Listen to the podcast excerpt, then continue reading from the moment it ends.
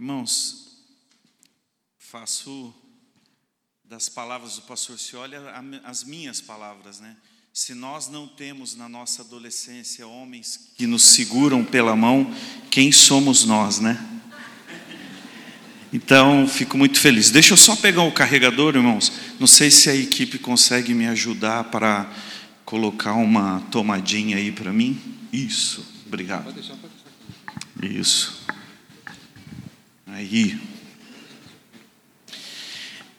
Como o pastor Cioli declarou, né, eu estou ali na região de Curitiba, ligado né, à igreja menonita, trabalhando entre os alemães lá, irmãos. Não é fácil, não, ore por mim, viu?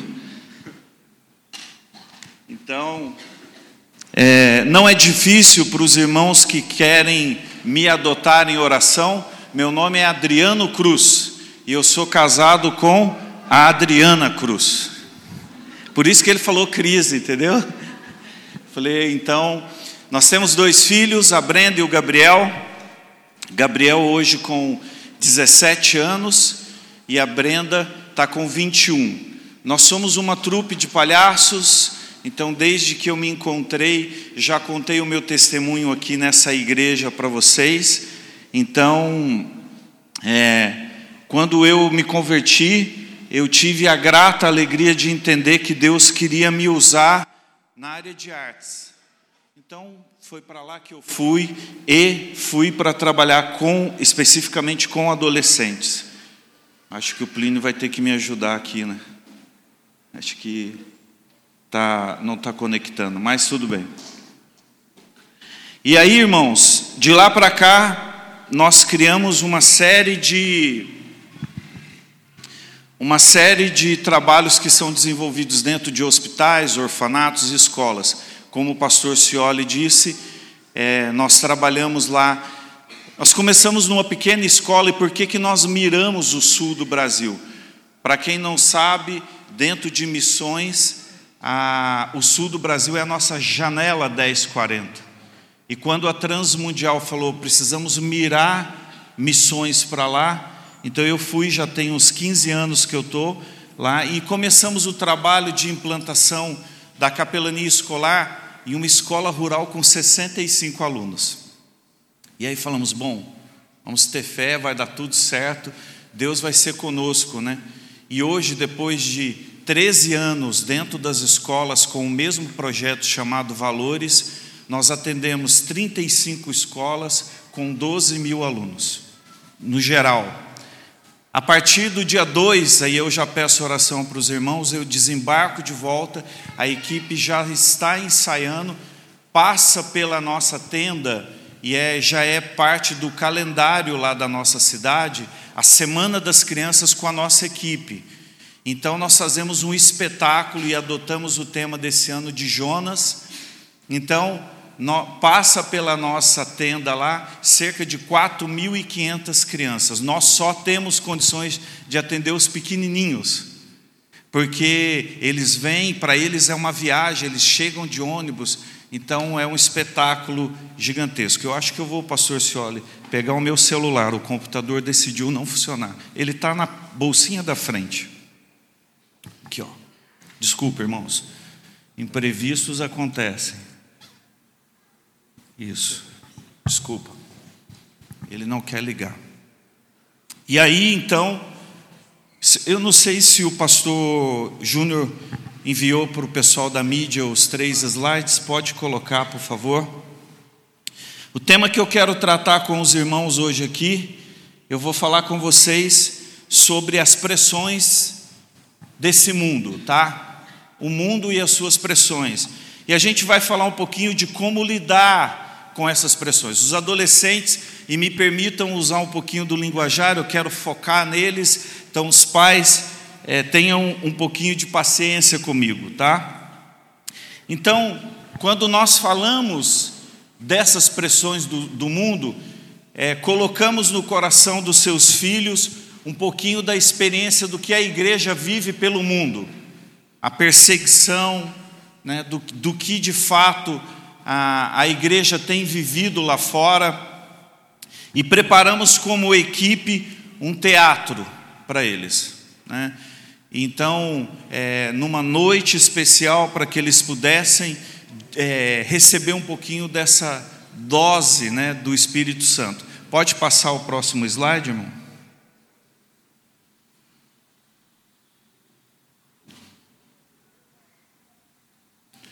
Isso. A identidade dos adolescentes tem sido fortemente confrontada, irmãos, o tempo todo, por todos os lados, né?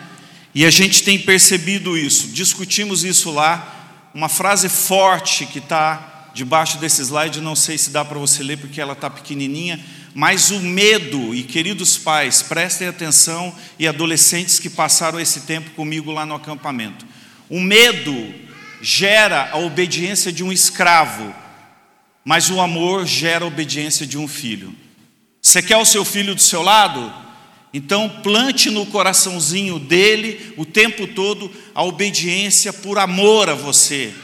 Aquele que vai olhar, eu tenho uma fotinha, não deu para colocar, mas nós fomos fazer uma apresentação uma vez no orfanato e o Biel era bem pequenininho. Então era mais fácil arrumar primeiro o Biel, porque era um gel no cabelo, narizinho, pintava ele de palhaço, depois eu, a Adriana e a Brenda.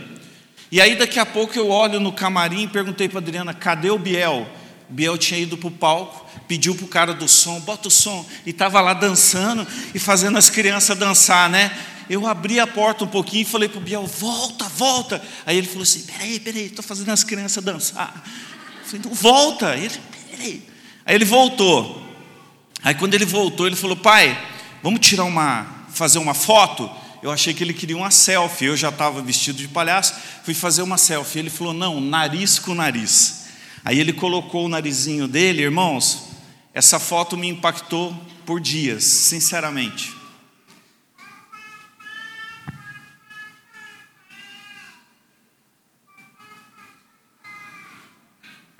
Eu essa foto e vi a profundidade do olhar do meu filho.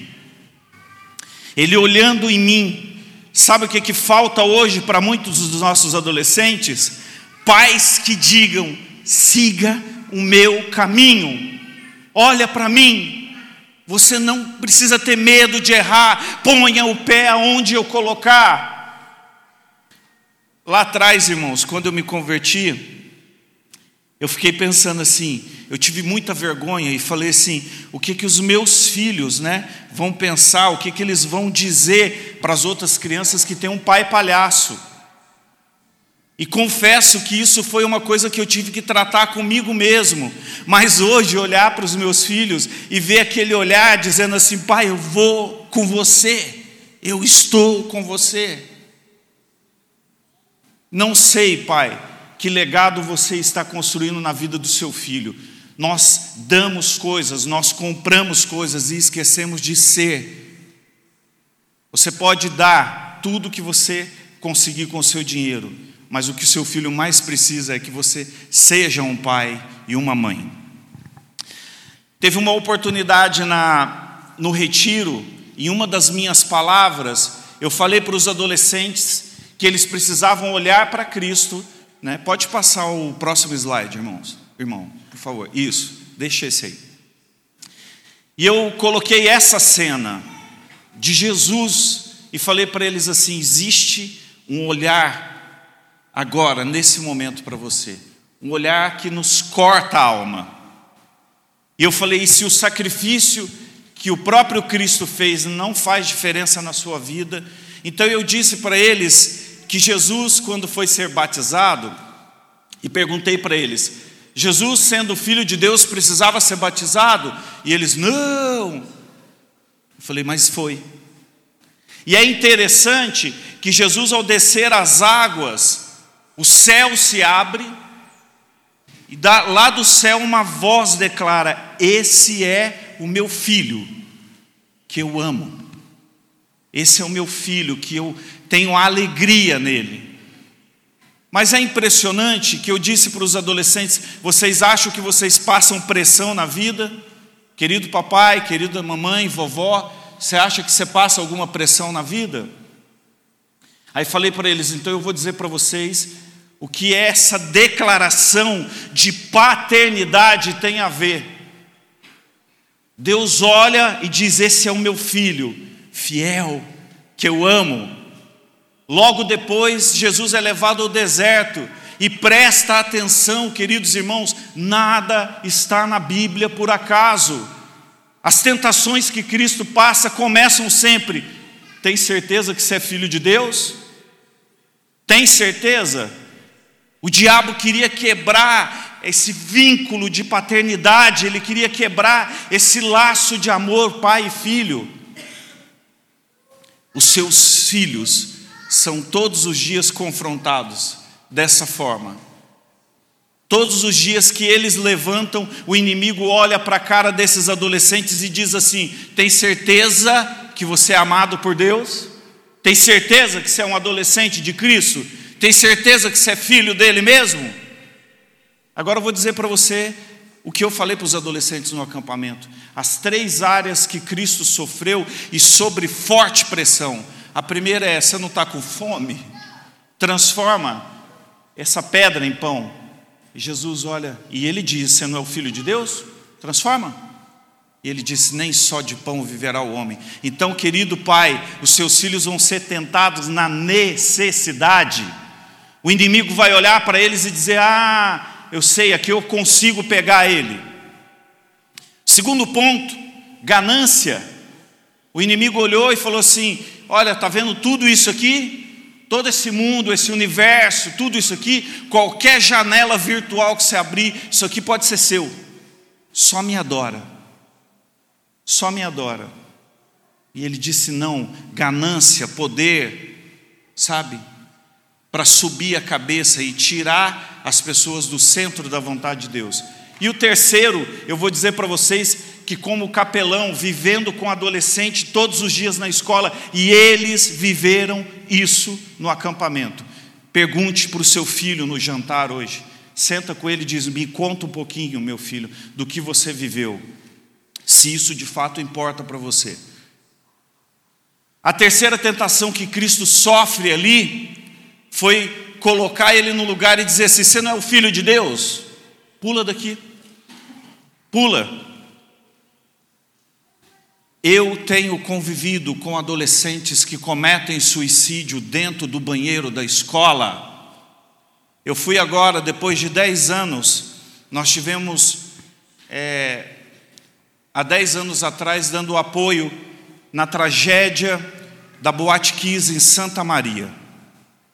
E eu fui em Juí, na Faculdade Pioneira, treinei o pessoal, seguimos para Santa Maria e eu tenho feito isso constantemente para fortalecer e soprar a chama no coração daqueles que ficaram lá. Dez anos depois, eu estou na frente da Boate Kiss, aquele, aquele entulho, aquelas coisas, aquela cena horrível em frente ao Carrefour. Eu virei e falei para a equipe assim: vamos fazer um momento aqui de intercessão e oração pelas famílias e eu achei, meus irmãos, que nós estávamos ali porque 240 jovens ficaram dentro daquele lugar e nunca mais saíram. E eu comecei a orar com a equipe ali na porta e nós cantamos canções. Enquanto nós estávamos ali, as pessoas paravam e uma mãezinha que viu, ela deu a volta no, na, no, supermercado, parou no estacionamento do supermercado e ficou na frente da boate. Ela olhava, ela olhava com um olhar triste. Então eu cheguei como capelão, coloquei a mão no ombro dela e falei: Posso orar com a senhora? Ela disse: Por favor. E eu orei com ela, não sabia nem quem era. Ela olhou e falou para mim: Capelão, a minha, o meu filho está lá dentro e ainda vai sair. Dez anos depois. E aí, irmãos, o que acontece na vida da gente é que eu achei que eu tinha visto um lado trágico de Santa Maria com o acidente daquela boate Kiss. Depois que terminou esse momento de intercessão, a equipe disse: Pastor, nós queremos levar o senhor no lugar. Me colocaram no carro, andaram, andaram não sei quantos minutos, foram para a entrada da cidade, uma ponte linda a serra de fundo. Eu falei, será que eles queriam me mostrar a serra, a paisagem, essa ponte? Ele falou, o senhor sabe como é que chama essa ponte? Eu falei, não, garganta do diabo. E todas as semanas, três, quatro pessoas pulam de cima dessa ponte. Está vendo esses papéis que estão na coluna? Ou são cartas para que a pessoa não pule, ou são bilhetes que eles deixam para a família. Sabe por que, que eu estou falando isso para vocês? Talvez muitos, muitos dos nossos adolescentes estão sendo postos à prova em olhar para um lugar e dizer assim: pula, tua vida vale alguma coisa? Pula. E eu perguntei isso para eles no acampamento, viu? Pula. Para que viver? E nós, como adultos, como eu digo o seguinte: que tem gente que é tão crente, tão crente, que esquece de ser cristão. Então, o que você precisa fazer hoje, meu irmão e minha irmã, é olhar para um grupo de adolescentes que vem vindo aí e que nós somos responsáveis. Pastor Cioli bem disse: se eu não tivesse na minha vida alguém que me estendesse a mão, eu já tinha ficado para trás há muito tempo. Cuidaram de mim, fecharam as minhas feridas, olharam para mim inúmeras vezes: Adriano, não pula, Adriano, não pula, Adriano, não pula. E agora, nós temos tomado o nosso tempo com uma série de outras coisas, que não olhar para esses adolescentes. Irmãos, o que foi possível, essa equipe que veio aqui à frente, o pastor Júnior e toda a equipe, incansavelmente fizeram pelos seus filhos e netos. Mas a missão agora é sua e você precisa seguir adiante. O texto já foi lido de 2 Coríntios 4, de 7 a 9, e eu não vou repetir, porque eu quero ganhar tempo com vocês. Então, o primeiro ponto que eu quero tratar com vocês essa noite é que nós somos frágeis. E o texto diz: Tenho, pois, agora esse tesouro em vasos de barro, para que a excelência e o poder seja de Deus e não nossa. Sabe o que, que me lembra quando eu olho para esse texto? de uma menina chamada N, e eu conto esse testemunho quando eu vou nas escolas falar para adolescentes. Essa menina nasceu com uma deficiência e os pais descobriram bem cedo e abandonaram a menina na porta de um orfanato. E eu já fui pai social de um orfanato com 40 crianças, já contei isso aqui para vocês também. E a N foi abandonada. A N não andava direito, as pernas eram tortas, as mãozinhas e a cabecinha não equilibrava. E ela foi crescendo dentro daquele orfanato, sem a menor chance de ser adotada. Então, o tempo foi passando, e ela sempre, quando consciente da vida dela, perguntava: por que Deus me fez assim? Por que Deus me fez assim? E ela queria saber por que Deus me fez assim, por que Deus me fez assim. Talvez esse complexo que muitos adolescentes carregam por conta de um cabelo, do corpo, e eles testemunharam aqui, eu acho que eu passo pressão na minha vida. E aí então, ele chega num determinado ponto, essas crianças nos orfanatos são apadrinhadas você tem a oportunidade de dizer: Eu quero apadrinhar essa criança para dar para ela um aniversário digno, roupa, material escolar. E N foi adotada. E em um dos aniversários de N, os padrinhos e o diretor do orfanato perguntou o que ela queria. Então a N olhou para aquele diretor do orfanato e o casal que era padrinho e disse assim: eu quero morar sozinha. E aí eles disseram, N, mas você, desculpa filha, mas você é muito dependente. Ela disse, eu quero morar sozinha.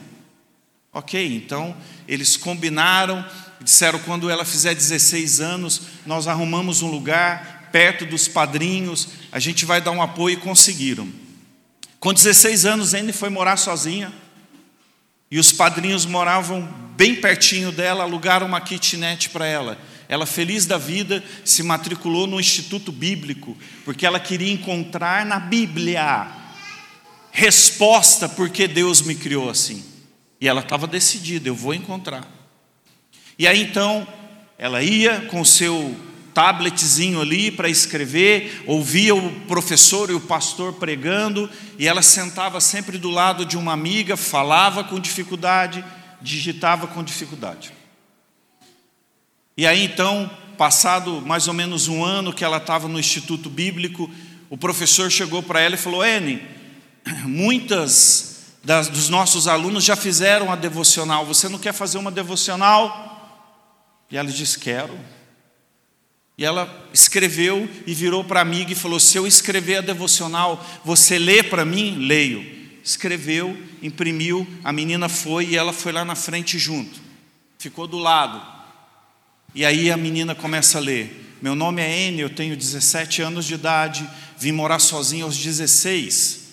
Quando aluguei uma kitnet com os meus padrinhos, entendi que eu queria descobrir porque Deus me fez assim. Havia dentro de mim uma revolta muito grande, como esses adolescentes vivem, semeando no coração uma revolta, uma indignação, automutilação. Vocês querem que eu passe a noite falando? E ela disse: havia dentro de mim uma indignação muito grande, porque eu fui criada assim. Mas entendi. E aí o texto de, segunda, de é, 2 Coríntios, que diz, né, 4 no verso 7, que diz: Tenho, pois, esse tesouro em vaso de barro, não sou eu, não importa quem sou eu, nem como eu sou, todas as coisas vêm dele, por ele, para ele. Aí ela disse: Sabe como é que eu entendi isso? Era o devocional dela, a amiga Leno. Sabe como que eu entendi isso? Porque eu, minha primeira semana vivendo a minha independência, tendo tudo que eu queria, a minha casa, o meu lugar, ela disse assim: eu fui subir as escadas da kitnet que eu morava e percebi que as minhas pernas não obedeciam e eu caí. Ela falou: fui preparar um chá para mim sozinha na minha mesinha lá na minha kitnet e quando eu fui pôr na xícara, a xícara virou em mim. Os meus braços não obedeciam. Ela falou: então entendi perfeitamente que eu tenho uma mente saudável e perfeita, mas tenho um corpo desobediente. Tenho pés que não querem andar, mãos que não sabem abraçar, bocas que não falam e ouvidos que não ouvem. Então, me parece, irmãos, que hoje nós vivemos isso. A N simplesmente deu o testemunho dela de uma criança com uma deficiência, e ela disse: Eu sei o que é Cristo, a cabeça perfeita de uma igreja doente, que tem pés que não andam, que tem mãos que não abraçam. Então, quando você olha para um texto desse, tem que ser provocante para você e para mim. Somos frágeis os seus filhos estão em risco, vivendo sob pressão o tempo todo. Quando eles voltam agora para a escola, podem ter vivido o melhor momento no acampamento. Se você não soprar, essa chama vai apagar. E daqui um ano, está aqui o pastor Júnior, o pastor Cioli e toda a equipe fazendo o desafio. Vamos de novo, gente, vamos de novo. O texto ainda continua dizendo que fique evidente que esse poder vem de Deus e não de nós, ainda no final do verso 7. A nossa força vem do Senhor. Muitos cansam de lutar pelas suas próprias forças, irmãos. E talvez você já tentou jogar a toalha. Eu, uma vez num acampamento, Estou dizendo para vocês que desses 12 mil, mais ou menos uns 5 mil são adolescentes que nós cuidamos nas escolas. Uma vez nós fizemos um retiro para 700 adolescentes.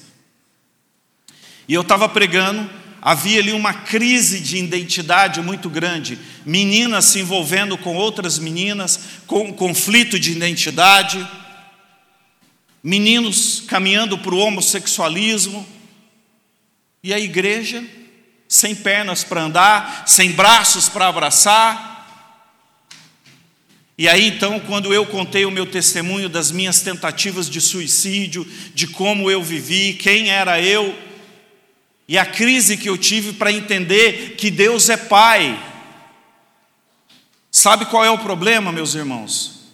Hoje em dia, o grande conflito que esses adolescentes vivem é porque a falta de vínculo de pais faz com que essas crianças não olhem para Deus como um pai. E aí eu terminei a minha palavra, chamei os adolescentes, falei: se você quer uma oração, vem aqui na frente, eu quero orar com vocês. E uma menina se ajoelhou ali no chão e ela chorava, chorava copiosamente. Alguém da equipe veio e falou: Pastor, essa menina quer falar contigo. Eu falei: Tudo bem. Fui ali, no cantinho da escada, a menina olhou nos meus olhos e falou: Pastor, ela brilhava, ela dizia assim: Eu quero muito isso que o senhor está falando, eu amo Jesus, mas não me peça para chamar Deus de Pai. E eu olhei para ela e falei assim: Por que, filha? Ela falou: Porque pai para mim é a figura de um homem abusador, violento, beberrão, agressivo. E ela foi. Ela falou: E eu não quero ver Deus assim. Eu olhei nos olhos dela e falei: Filha, você quer ver Deus como? Como um amigo. Eu falei: Sim, então anda com esse amigo, com o seu melhor amigo, e um dia você vai descobrir que está indo para os braços do Pai.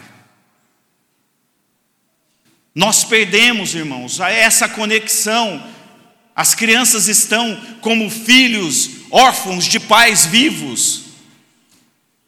E eles andam vagando por essa terra, procurando uma referência, faltando essa identidade de nariz com nariz. Olha, o que Deus pode fazer. A nossa força vem do Senhor e não é sua. Você não vai conseguir vencer essa guerra sozinha. E essa guerra de manter os nossos adolescentes de pé não se vence com armas desse mundo. É oração, é oração, é oração.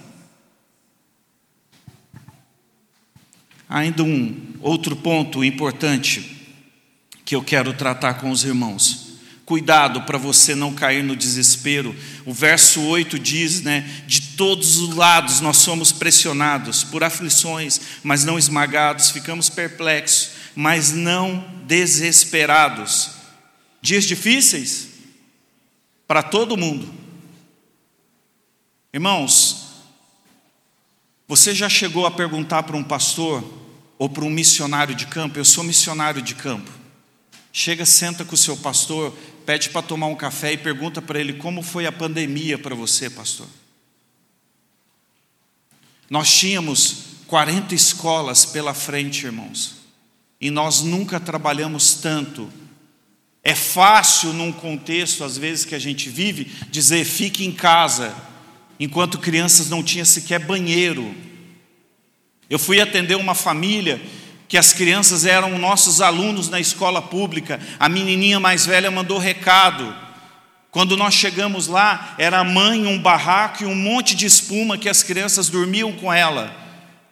Ela olhou e disse assim: Capelão, por favor, me ajuda. O menininho mais novo dela, o Carlinhos, tinha câncer, quatro anos de idade, irmãos quatro anos de idade. As outras crianças, escadinha, maior. Ela disse: Eu já pedi para o hospital ficar com o Carlinhos, porque aqui eu não tenho nem banheiro para dar banho nele. O Carlinhos não sobreviveu, irmãos. Deus levou esse menino.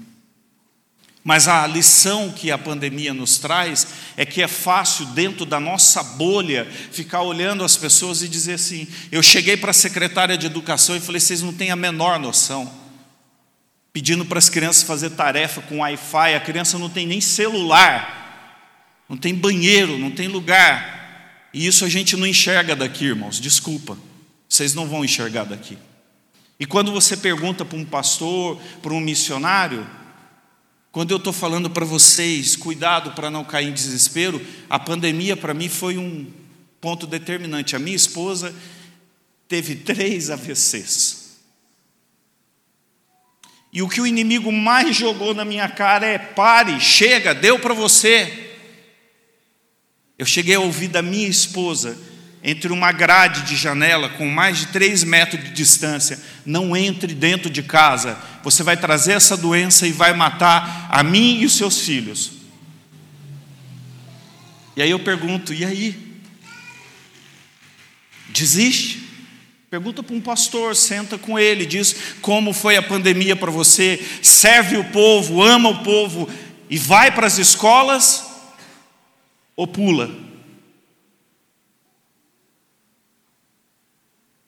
Então, irmãos, não são fatores como esse. Eu disse, Deus, eu amo a minha família, eu quero, por favor, cuide da minha casa. A minha esposa não teve AVC, se, é, Covid. Se teve Covid, nós não vimos, os meus filhos não tiveram. E nós temos que crer que Deus é o mesmo ontem, hoje e eternamente.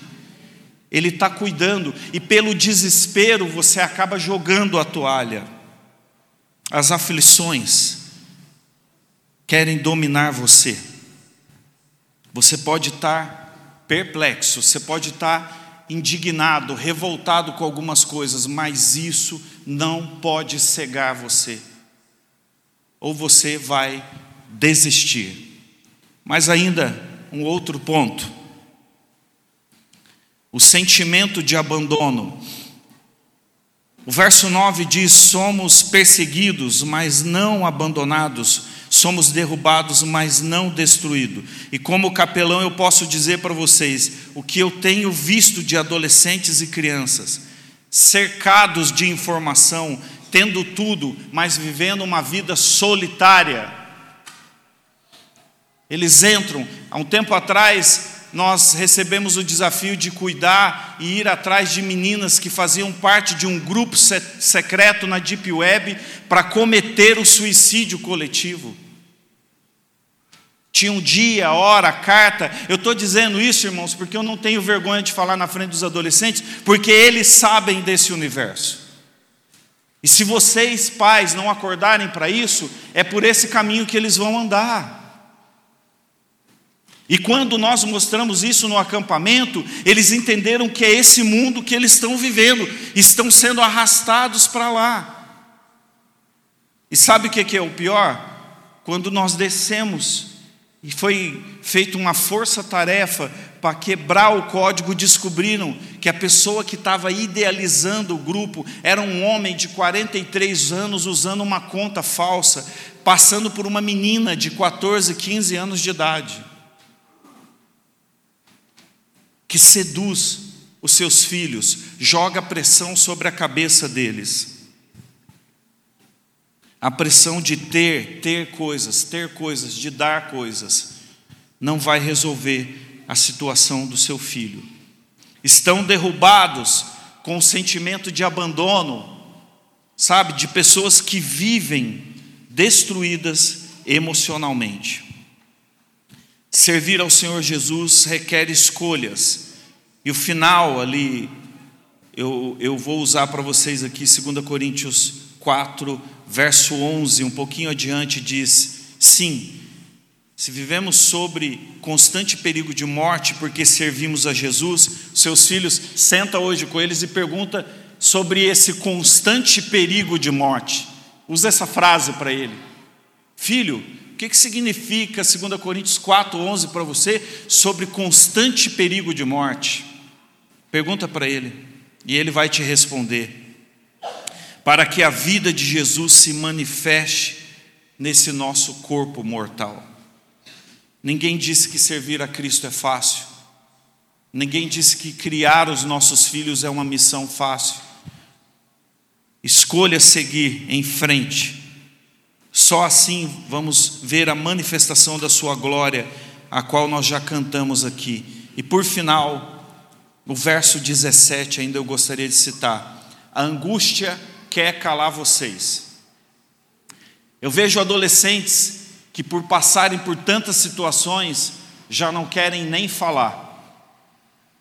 Lembram da situação da viúva de Naim, em Lucas 7, verso 11 em diante, aonde Jesus chega uma mulher enterrando seu único filho, homem. Quando Jesus chega perto, aparentemente era um adolescente, que Jesus fala para a mulher: não chora.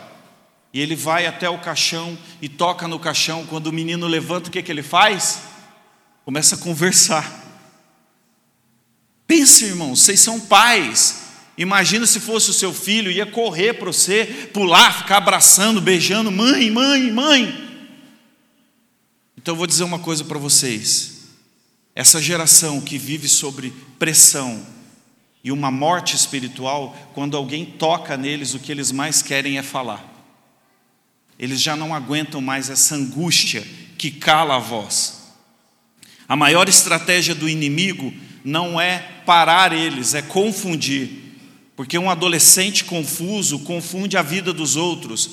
Nós temos uma igreja que vive confusa emocionalmente. O inimigo quer ferir. Sabe por quê? Porque um ferido na guerra tira dois para carregar a maca. E o que Deus está falando hoje é: levanta dessa maca, não dá para ficar tirando soldado, para ficar carregando você o tempo todo. E foi o que a gente fez. Uns voltaram com o pé remendado, inchado, dizendo para ele: anda, levanta. Só que o problema é você dizer isso para um adolescente e falar: olha para você, o que existe dentro de você, Deus ama você. E quando ele levanta, os pais estão prostrados, caídos.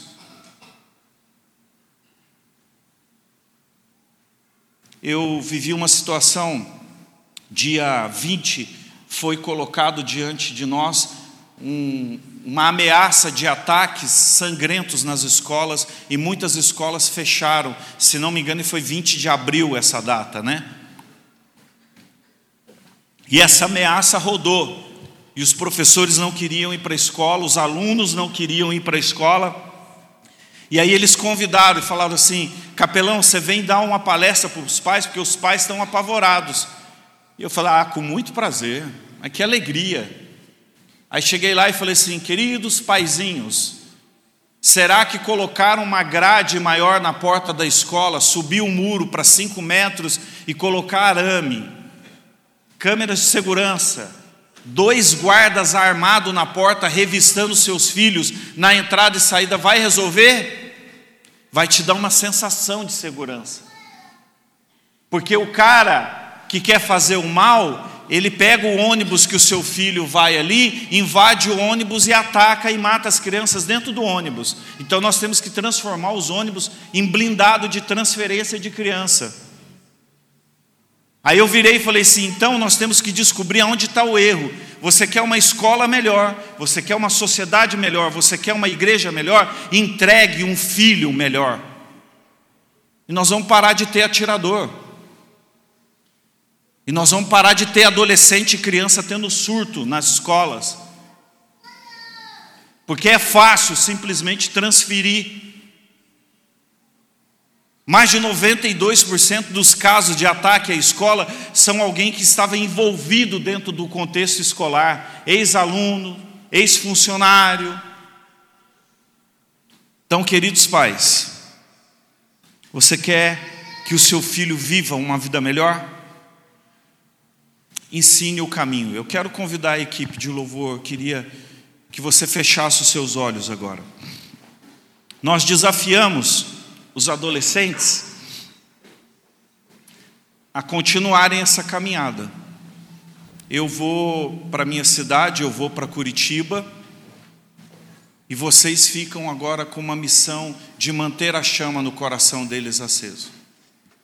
Eu não sei, pais, como que vai ser isso. Mas eu queria terminar esse culto de uma forma diferente. Eu queria que os adolescentes que participaram viessem aqui na frente e ficassem de frente para a igreja. Vocês vão ficar de pé, pode ficar todos aqui na frente, olhando para a igreja, aqui embaixo, ó, pode ser aqui, ó. Isso. Pode fazer uma fila aqui. Isso. Isso. Isso. Pode ir estendendo para lá. Pode ir chegando para lá. Para que vocês, como pais, possam ter oportunidade de olhar para eles. Nós ministramos no coração deles o desejo de seguir em frente, nós ministramos no coração deles o desejo de não desistir, nós ministramos no coração dele que as pressões que vêm de todos os lados não pode fazer com que eles parem na caminhada. Mas Há uma situação que precisa ser corrigida. Nós queremos uma igreja viva, transformadora, que leve a essa geração né, essa graça e esse amor. Nós vamos cantar uma canção e eu vou dar a oportunidade para você, pai ou mãe, de vir aqui à frente e ministrar bênção sobre a vida do seu filho. E dizer, filho, muito obrigado, sabe? Eu, quando me converti, meus irmãos, eu contei para eles que a primeira coisa que eu ouvi do pastor foi essa palavra, filho, e fazia muito tempo que eu não ouvia. De trazer para perto, de abraçar e dizer, filho, estou com você.